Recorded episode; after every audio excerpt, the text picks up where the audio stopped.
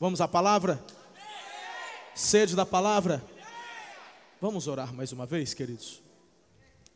Senhor, te agradecemos. Que privilégio é te adorar, essa liberdade. O Senhor nos chamou. Oh Deus. Amado Espírito Santo, é o Senhor quem tem o governo da minha vida, desta igreja. Tu és o pastor dessa igreja. Eu oro para que Espírito de Deus, o Senhor me esconda atrás da cruz de Cristo, importa que Ele cresça, que eu diminua. Fala aos nossos corações. Tudo que vem do Senhor queremos, tudo que emana do teu trono, querido Pai eterno, nós queremos e precisamos. Nossos corações estão abertos.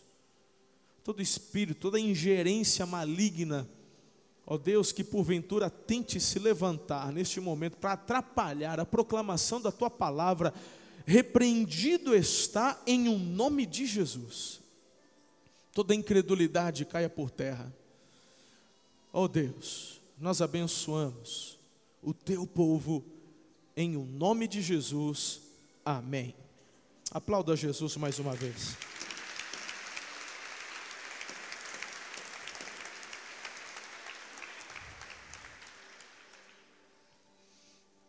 Eu quero conversar com vocês hoje sobre esse tema. Pode colocar aí. As palavras de Maria. Maria, uma mulher cheia de graça. Uma mulher cheia de graça. O texto em questão aqui é de Lucas capítulo 1, versículo 28. Na versão de, da Bíblia de Jerusalém está escrito assim: leia comigo bem forte, vamos lá? Bonito, hein? A saudação. Ei, igreja, bonito, junto, forte, amém? Ok. A saudação do anjo. Alegre-te, cheia de graça, o Senhor está contigo. Aleluia. Eu quero, como é a primeira das três, eu preciso dar a vocês aqui um embasamento, um pequeno pano de fundo, alguma coisa histórica também, e depois nós vamos ouvir, colocar em prática do que a palavra de Deus tem registrado, do que Maria diz e aplicar às nossas vidas. Quando nós olhamos para a igreja cristã romana, nós encontramos alguns dogmas. E estes dogmas apresentados acerca de Maria, alguns deles dizem, por exemplo, acerca da maternidade divina, ou seja, apresentando Maria como mãe de Deus. Essa é uma tradição da igreja cristã romana. Há muita diferença, e eu peço que você preste atenção no que eu vou te falar agora. Esse, esse dogma, ele foi levantado no concílio de Éfeso em 431 depois de Cristo. Preste atenção, porque durante todos estes anos, Jesus nunca apresentou Maria dessa forma, os apóstolos nunca apresentaram Maria dessa forma, e só em 431, se não me falha a memória, depois de Cristo, num concílio em Éfeso, é que ela é apresentada como mãe de Deus. Mas ela não é a mãe de Jesus? Eu queria te apresentar aqui, querido, uma distinção muito grande que a Bíblia faz entre Maria, mãe de Deus, e a Maria, mãe de Jesus. Jesus, quando nasceu, a Bíblia diz que ele se esvaziou. Jesus, Deus, o Criador, ele estava presente lá na criação. Hã?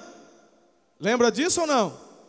Lá em Gênesis diz: façamos o homem à nossa imagem, à nossa semelhança. O apóstolo João diz que o Verbo se fez carne e habitou entre nós, mas o Verbo estava na criação. Jesus é Deus. E um dos atributos do Senhor Deus é a eternidade. Jesus é eterno, ele sempre existiu. Diga amém.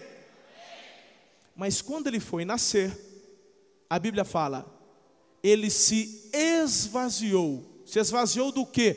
Dos seus atributos divinos. E ele veio em terra como homem. Mas Jesus não poderia vir de um relacionamento natural entre um homem e uma mulher. Por quê? porque do contrário ele nasceria com uma natureza pecaminosa. Lembra de Davi? Davi fala: Em pecado me concebeu a minha mãe. Jesus, o que, que aprontou a mãe do Davi? Não aprontou nada. A esposa do Jessé, ó, tudo certinho com ela. Davi está falando dessa natureza pecaminosa. Ah, pastor, não concordo. É simples.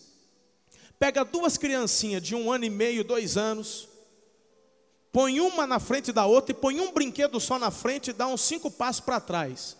Conta até 30, não precisa mais que isso. O que, que você vai ver?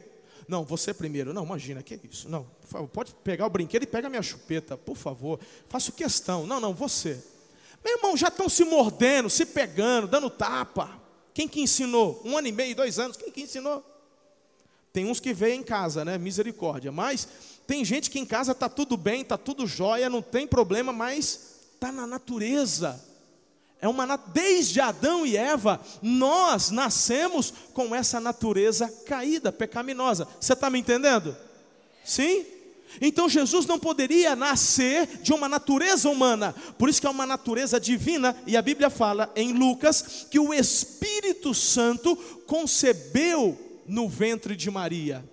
Então Jesus nasce, ele se esvaziou dos atributos divinos, nasce como homem.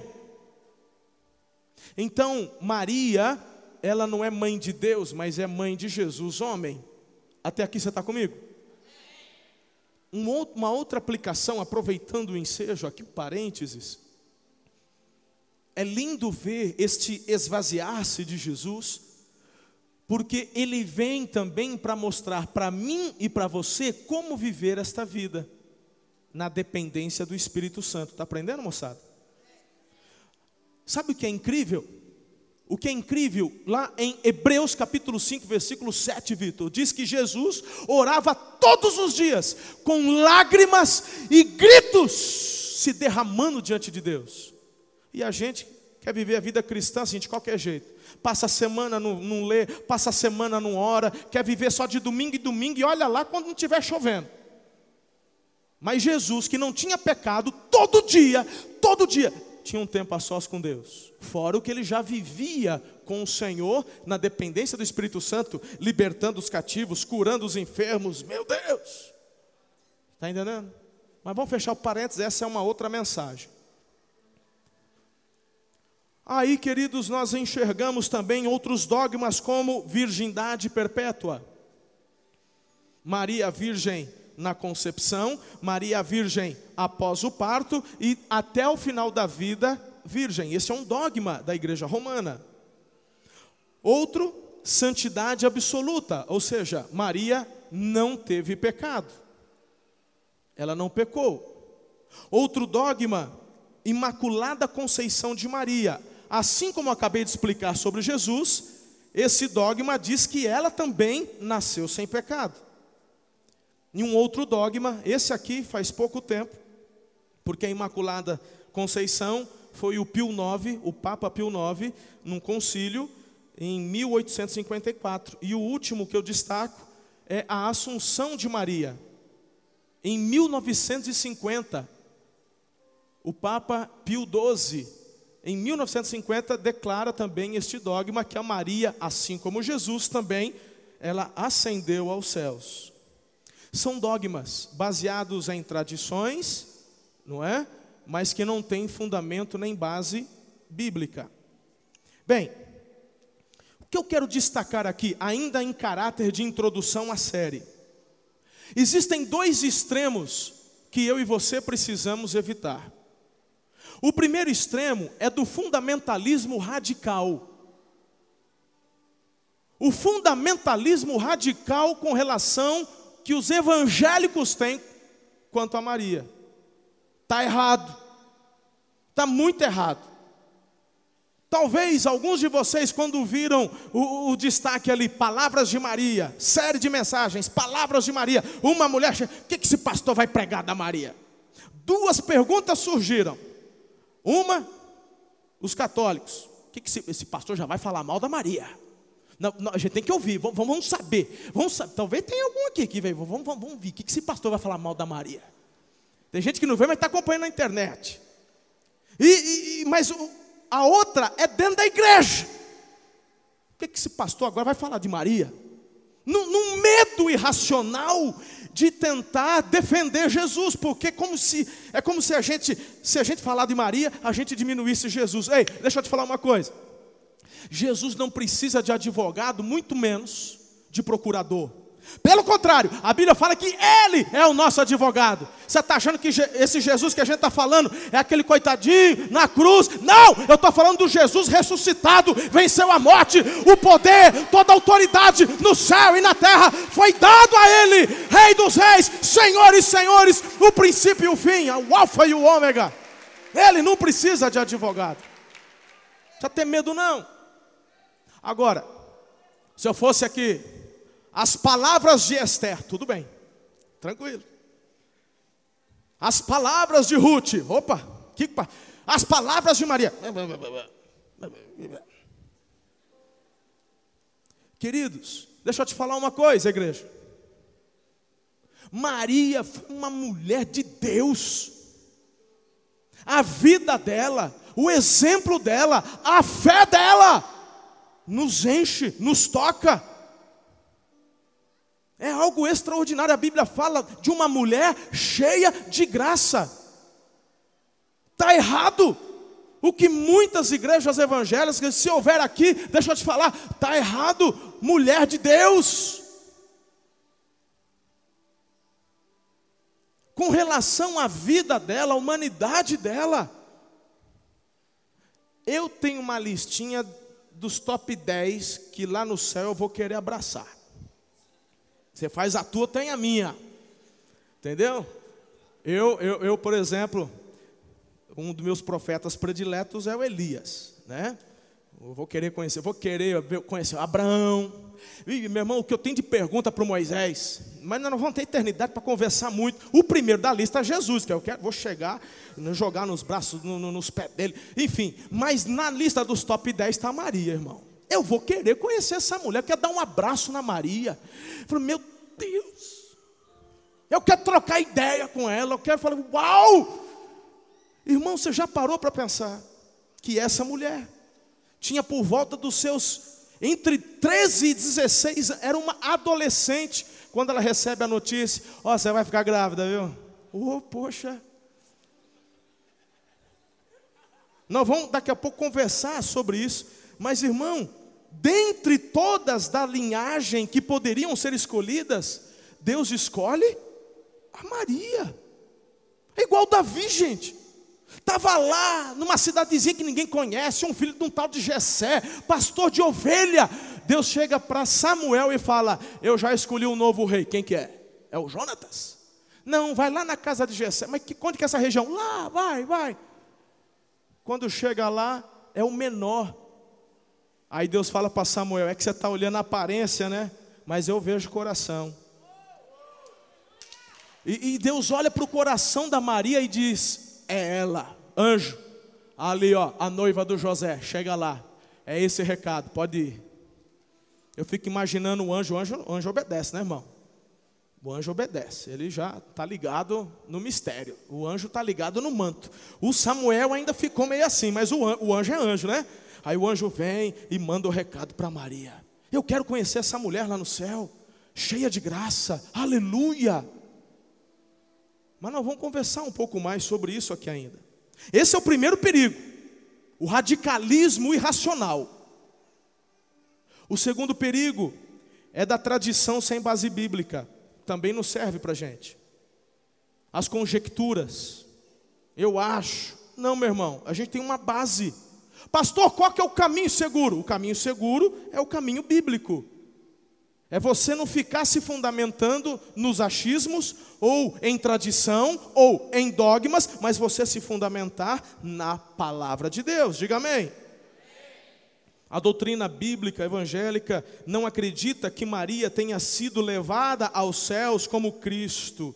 E também não acredita que ela seja medianeira quanto ao nosso relacionamento com Deus, o relacionamento entre Deus e os homens. Porque Jesus fala que Ele é o mediador. Sim ou não, igreja? Pastor, tudo que Maria falou está registrado? Não. Tudo que Jesus falou está registrado? Também não. Nem tudo que Jesus fez. Olha o que o texto diz em João 20, 30 a 31. Jesus, pois, operou também em presença de seus discípulos muitos outros sinais, que não estão escritos neste livro. Estes, porém, foram escritos para que creiais que Jesus é o Cristo, o Filho de Deus, e para que crendo tenhais vida em seu nome. Eu quero que você entenda algo muito importante aqui. Tudo o que eu e você precisamos saber para exercermos fé está na palavra de Deus, diga amém. Está na palavra. Então, o que o Senhor registrou já é suficiente. Palavra, revelação de Deus. A Bíblia, ela nos traz este fundamento. Você não precisa de novas conjecturas. Está na palavra, meu irmão, aleluia. Então, nem todas as palavras de Maria foram registradas, como nem todos os feitos de Jesus foram. Mas o que está já é o suficiente, porque assim determinou o Senhor. Você entende isso, querido? A Bíblia faz uma separação muito clara entre Maria, mãe de Jesus, e Maria, mãe de Deus. Mas por conta destes dogmas, destas tradições, a gente vê esta influência atingindo a cultura da humanidade. Você vê isso através de esculturas, das músicas, pinturas.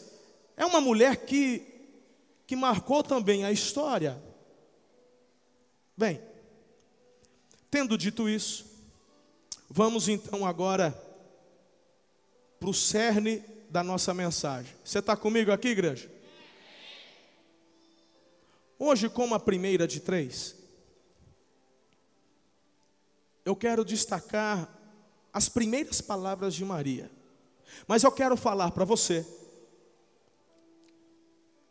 que nós temos na Bíblia os registros das palavras de Maria em quatro situações.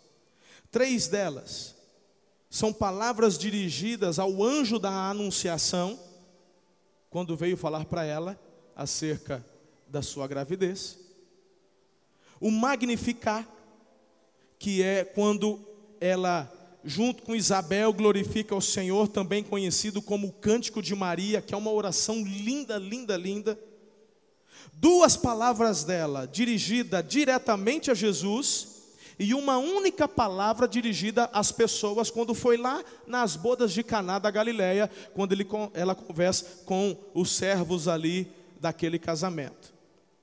Bem, então, hoje em questão, já que você está preparado, apertou o cinto aí. Hã? Tamo junto. Amém. Olha só que interessante. Lá em Lucas capítulo 1, você pode deixar a sua Bíblia aberta lá. Lucas capítulo 1, versículo 34.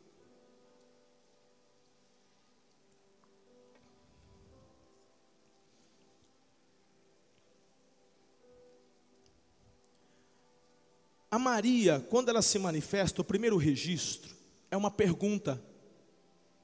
Isso me chama a atenção. A pergunta que ela faz para o anjo é: Como acontecerá isso se eu sou uma virgem? Então, a primeira lição que eu aprendo com as palavras de Maria é que você pode não entender exatamente o que Deus deseja fazer em sua vida. Vou repetir. Você pode não entender exatamente o que Deus está fazendo ou o que Ele deseja fazer na sua vida. A Maria faz uma pergunta, essa adolescente faz, ela fala: Mas como se eu sou virgem?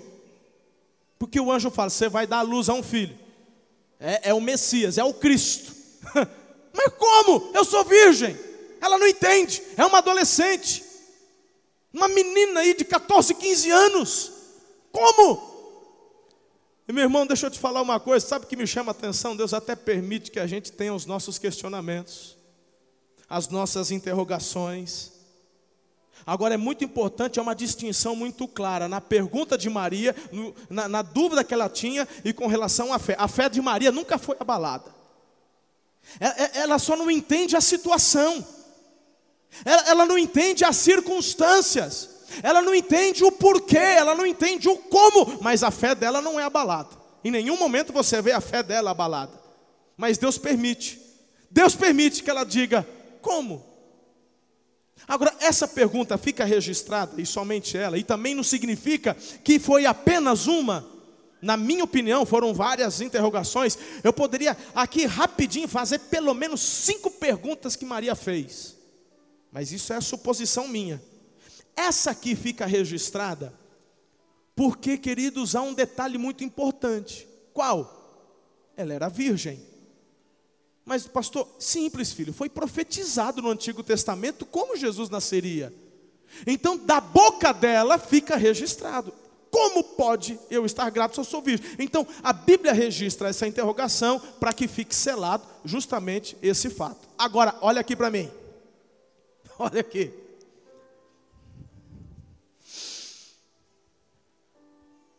agora é a segunda pergunta que eu acho que ela fez. Por isso que eu falo que eu vou chegar, dar um abraço nela. Tem um monte de coisa que eu quero perguntar para Maria. Essa é uma delas. Meu irmão, eu fico imaginando a Maria ou falando para o anjo, ou depois com Deus, orando com Deus, conversando com Deus, depois que o anjo foi embora. A, a outra interrogação foi: Senhor, o que, que o povo vai pensar? Hum? Você já ouviu alguma coisa assim? Hã? Já fui chamado, meu irmão, na casa de uns irmãos. Está lá o pai desesperado, cabelo tudo desarrumado, puxado. Falou: O que, que foi, meu irmão? Aí, pastor, está grávida, pastor. E aí, calma, irmão. Calma, como, pastor? O que, que o povo vai falar? Hã? Hã? Já ouviu isso? E a Maria? Meu irmão, se hoje, hoje, o povo já fica, o que, que o povo vai falar? E na época de Maria, que ela podia ser até apedrejada. Eu fico imaginando a Maria falar: o que, que vão pensar? Outra pergunta, rapidinho, outra pergunta. Hã? Eu fico imaginando ela falar assim para Deus: Senhor, ninguém vai acreditar em mim. Fala sério, irmão. Mãe, estou grávida do Espírito Santo. Agora o José mudou de nome, menina. Hã? Que história é essa? Quem que vai acreditar nela, gente? Quem que vai acreditar nela? Oxe. Agora você imagina essa menina tendo, chegando no José. Senhor, como é que eu vou falar para o José? Hã? Memória que ela falou para o José, falou, um anjo veio e disse que eu estou grávida. O meu irmão, o José, no mínimo, ficou quieto. No mínimo, José olha no branco dos olhos dela. Falou, Maria, vamos conversar, filha. Que história é essa de anjo? Hã?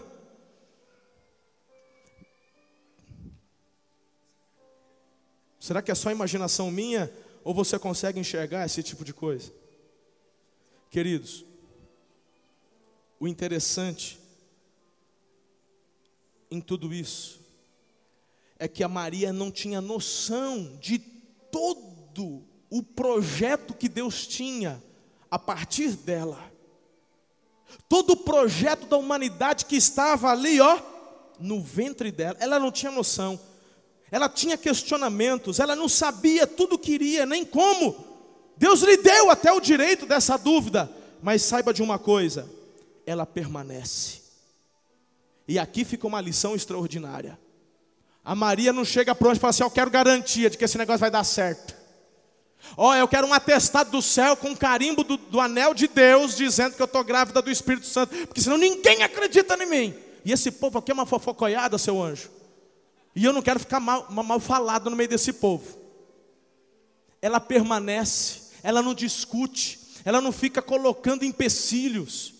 Pensa numa mulher que me inspira com essa fé. Não é à toa que o Senhor fala, é a Maria. Estou vendo o coração dela. Quanta inspiração, quanta fé. Eu estou falando de uma adolescente. Tem gente que às vezes olha para vocês e não entende. Tem gente que às vezes, crente velho de igreja, aí olha vocês aqui na frente, pulando, gritando, chorando. Aí eles falam assim, eles não falam para mim, eles falam com eles mesmos. Assim, não sei se precisa disso. É, é assim mesmo. Já falaram para você? É. Já. Faz o seguinte, filhão. Assim, vai falar com o meu pastor. Fala assim, vai lá, fala com o meu pastor. Vai lá falar com ele. Na próxima você. Mas em amor, em amor. Não é para ficar também crescendo, não. Fala assim, ó, vai falar com o meu pastor, porque ele nunca falou para eu não. Conversa lá com ele, ele é o que é o pastor da igreja. Fechou? Então, amo vocês também, filho. Vocês são demais. Agora deixa eu te falar. Nunca percam esse primeiro amor. Nunca, nunca.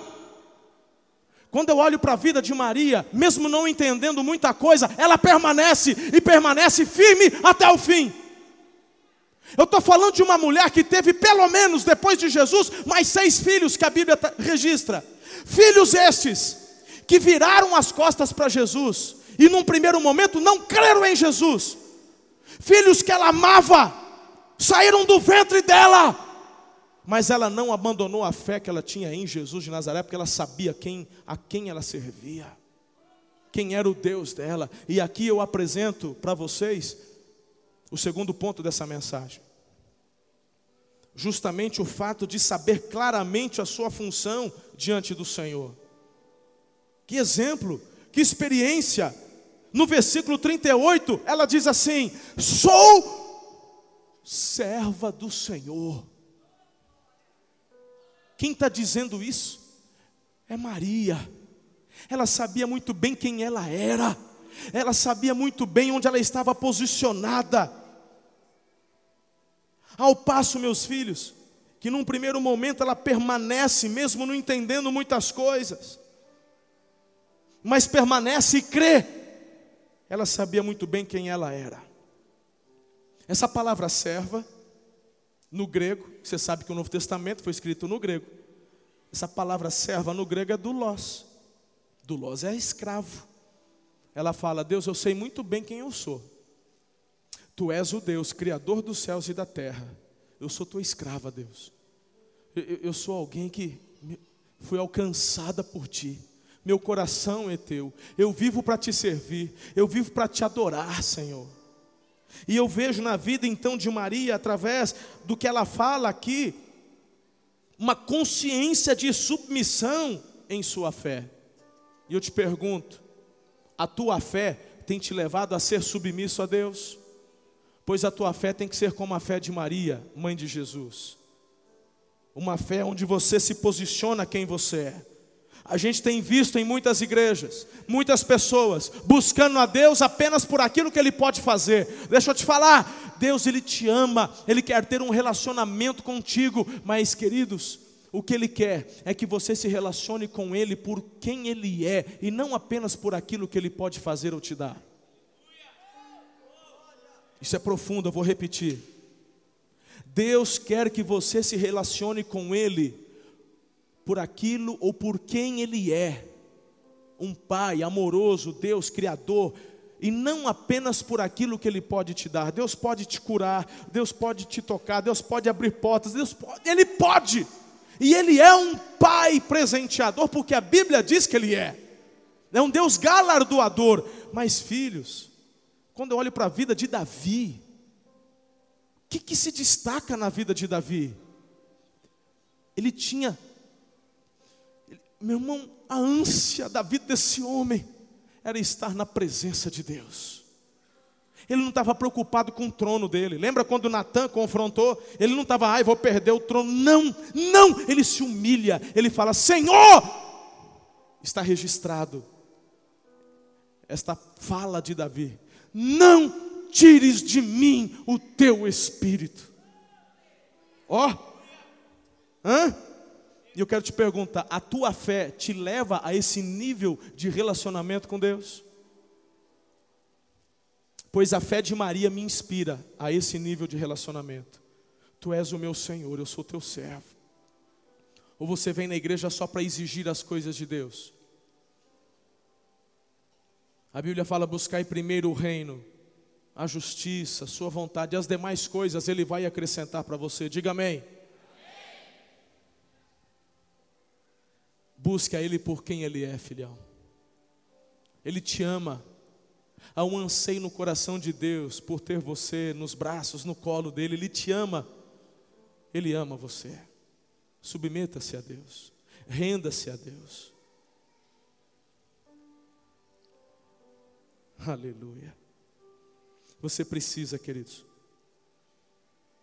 Vocês precisam ter este nível de submissão na vida de vocês. Deixar que o Espírito de Deus governe a vida de vocês. Há uma terceira lição que eu aprendo aqui, na vida de Maria. E também no versículo 38, são pequenas falas, mas com uma profundidade incrível. O pessoal do fundo está comigo aí também ou não? Aleluia. Agora veja aqui. Que aconteça comigo, a parte B do versículo 38. Olha lá, leia, leia comigo bem forte, vamos lá. Que aconteça comigo conforme a tua palavra. Meu irmão, aqui eu enxergo dependência. Eu olho para a vida de Maria e, assim como ela, eu e você precisamos nos submeter incondicionalmente à vontade do Senhor. Incondicionalmente.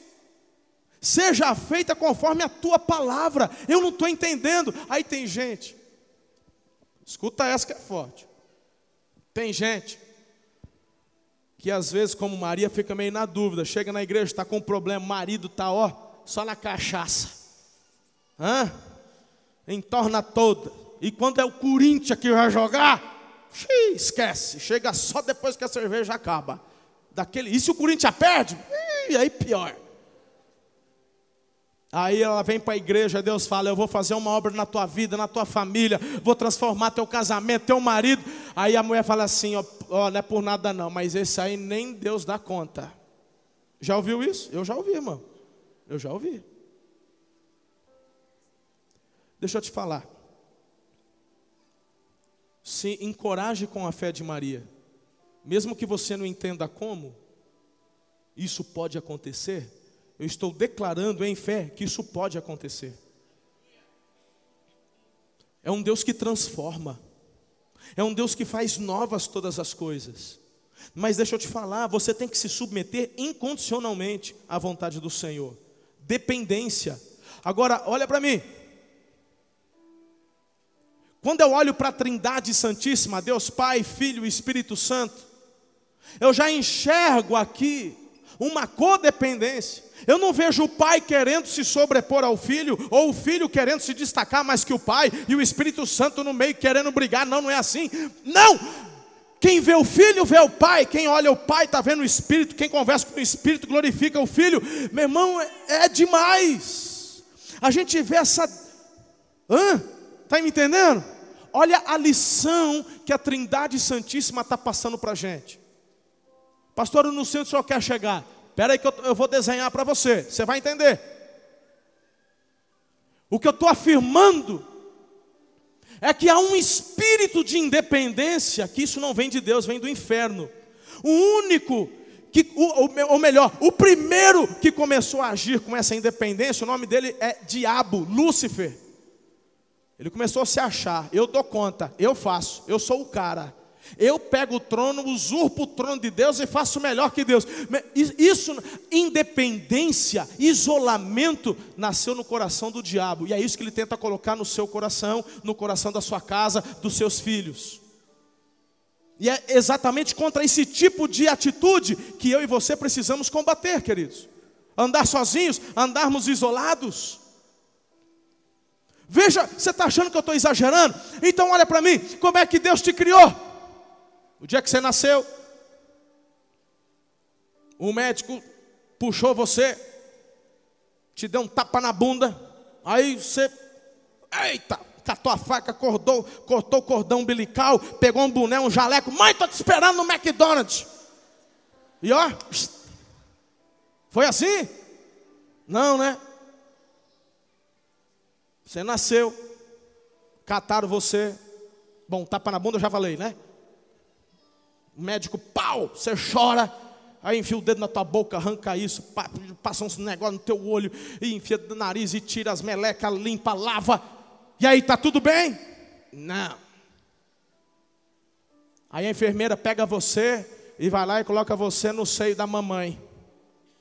Hum? Aí põe lá, vai, vai mamando aí. Você, você tem que beber o, o tal do colostro. Né? Tem uns caras que bebeu muito colostro e ficou né, grande demais. Né? Tem uns meninos que mamou até os 10 anos, não é possível, né? Porque os bichos ficam. E depois, filhão? que mais? Hã? Mamãe chegou para você e falou assim: toque o pacote de fralda, se vira. Aí você vai trocando as fraldas tal. Meu irmão, até um ano de idade, dois anos de idade. Aí tem os meninos que demoram mais, três anos de idade, para o desespero do pai que não aguenta mais gastar com fralda. Mãe, o pai chega em casa, mas esse menino não aprendeu a usar ainda o, o, o, o piniquim? Aí, hã, hã? Meu irmão, você tem que ensinar a comer. Você não, meu irmão, na natureza, você já viu tubarão nascendo? Tubarão, quando nasce, ele escorrega, ele já sai comendo, ele já sai nadando, vai embora. E cobra, cobra quando nasce, já está com veneno, até veneno ela tem, ela se vira. Deus não podia ter criado você, nasceu, op, beleza, valeu, obrigado por tudo, a gente se vê. Mas Deus criou você o quê? Dependente. Por quê? Tem propósito nisso para você aprender a depender das pessoas, de alguém. Por quê? Preparando o teu coração para um relacionamento de dependência com Ele. Quem está entendendo, diga amém. Aí, meu irmão, o diabo vem, joga areia nesse negócio, estraga tudo, e você acha que é o cara, que não precisa de Deus, que você faz tudo sozinho, que ninguém manda em você, que Deus está em todo lugar, que o que vale é o coração. Eu nunca matei ninguém, nunca roubei, nunca fumei. E você está achando que por conta disso está tudo bem. Está tudo uma ova, irmão. Ou você se rende aos pés de Cristo, ou você aceita a salvação que há na cruz de Jesus, ou você tem os seus pecados perdoados pela fé em Jesus. Ou então a Bíblia fala que o teu futuro eterno é o inferno. É simples assim. Por isso que hoje eu estou trazendo para você boas notícias de que Deus te ama. Por isso, por isso ele mandou Jesus. Para você vencer esse espírito de independência. Onde que espírito de independência é bom? Em lugar nenhum. O diabo joga isso até na tua casa. É marido que não presta conta para a esposa, ele faz o que quer, ninguém manda nele. Isso não vem de Deus, não, irmão. Olha para a igreja. Olha para a igreja. Quem que instituiu a igreja? A, a igreja é uma, é, uma, é uma, Foi Deus quem criou. É, é um planejamento divino. Foi Jesus quem, quem constituiu a igreja dele. Jesus fez isso. Aí o Espírito Santo, ele dá alguns dons para esse, alguns dons para aquele. O Espírito Santo dá o mesmo dom para todo mundo, igreja? Por que não? Porque o seu dom que ela não tem, você abençoa ela. O que ela tem que você não tem, você. Então, meu irmão, isso gera uma codependência, unidade. É, porque na igreja só tem gente falsa.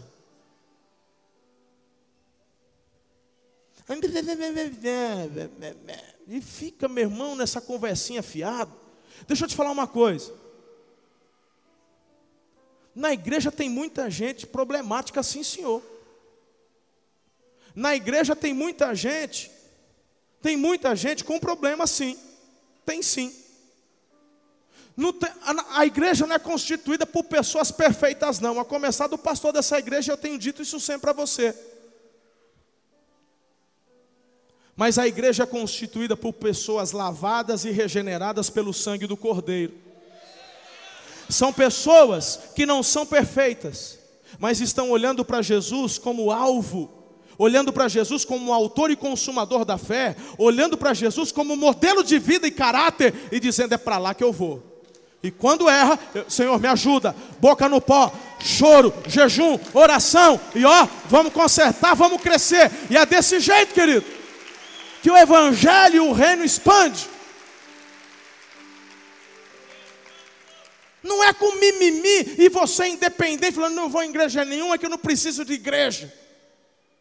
Isso é a conversa do inferno, você precisa, sim, senhor. A Bíblia fala: Eu darei pastores a vocês segundo o meu coração. Precisamos uns dos outros. Esse espírito de independência não vem de Deus.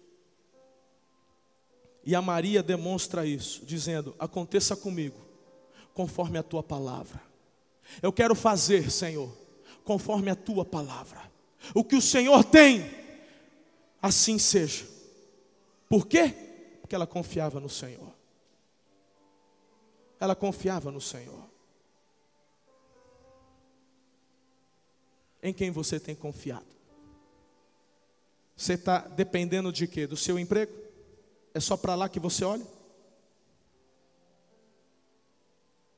para o teu salário, porque você é funcionário público, o teu está garantido? Será? Você, se, você é dependente do que, moça? Da tua beleza? Que você entre as meninas se destaca com o teu cabelo, que não precisa de chapinha? Você está se garantindo, varão, no teu futebol, porque você é o cara, todo mundo para para te assistir, te aplaudir os gols que você marca? No teu carro, na tua moto? Deixa eu te falar, querido. Seja dependente de Deus. Dependa dEle. Se sujeite a Ele. Ele vai fazer. Ele vai fazer. Teu coração tem que estar totalmente submetido a Ele. Eu quero concluir essa meditação e eu quero apresentar a você algo que a vida da Maria aponta. Quando você olha para a vida dela, do começo ao fim, você só vê uma coisa: Jesus.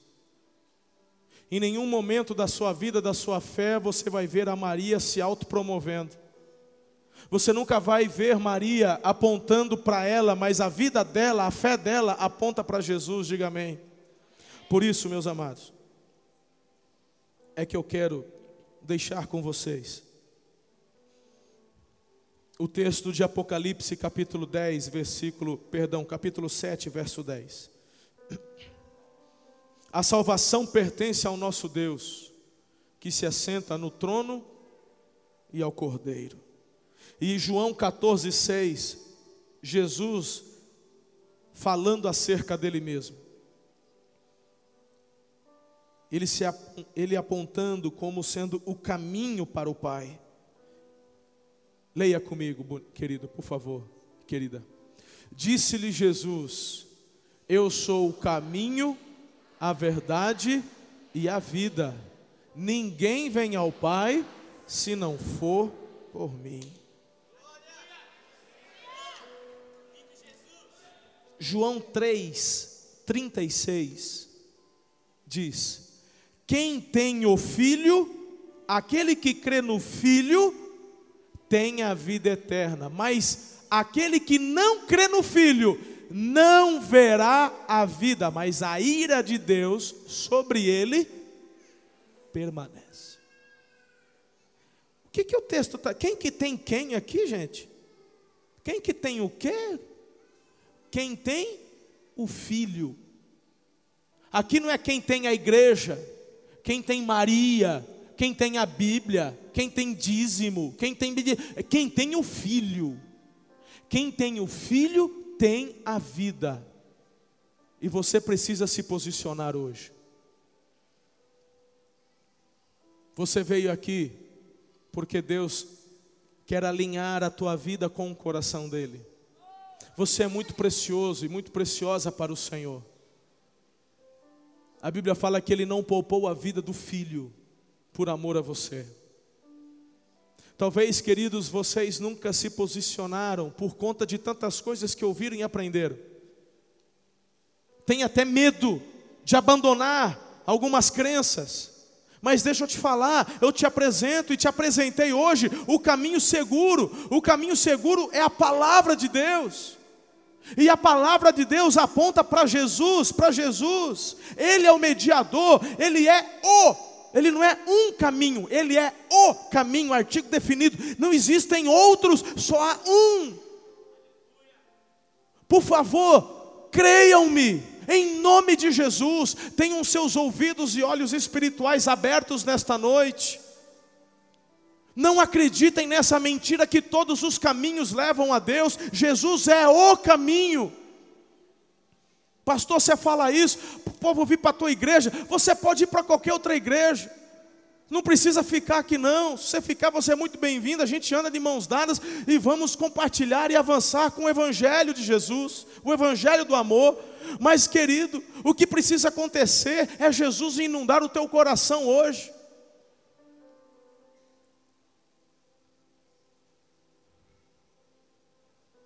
Não tenha medo. Se você nesse momento está com teu coração ardendo aí já, deixa eu te falar. Conversa em espírito agora com teu pensamento, conversa com o Espírito Santo e diga: Espírito Santo, o que o pastor está falando é verdade. Fala aqui dentro comigo, toca aqui, aqui dentro. Diga que, que o teu coração está aberto. Coloque à prova o que eu estou te dizendo. Porque o que eu estou falando, o que eu preguei hoje à noite, é a orientação dele para o teu coração. Se posicione. Se posicione com Jesus. Entregue sua vida a Jesus. Um dos meus textos prediletos está lá em Romanos capítulo 10, versículo 9 se com a tua boca confessares a Jesus como Senhor, e em teu coração creres que Deus o ressuscitou dentre os mortos, será salvo.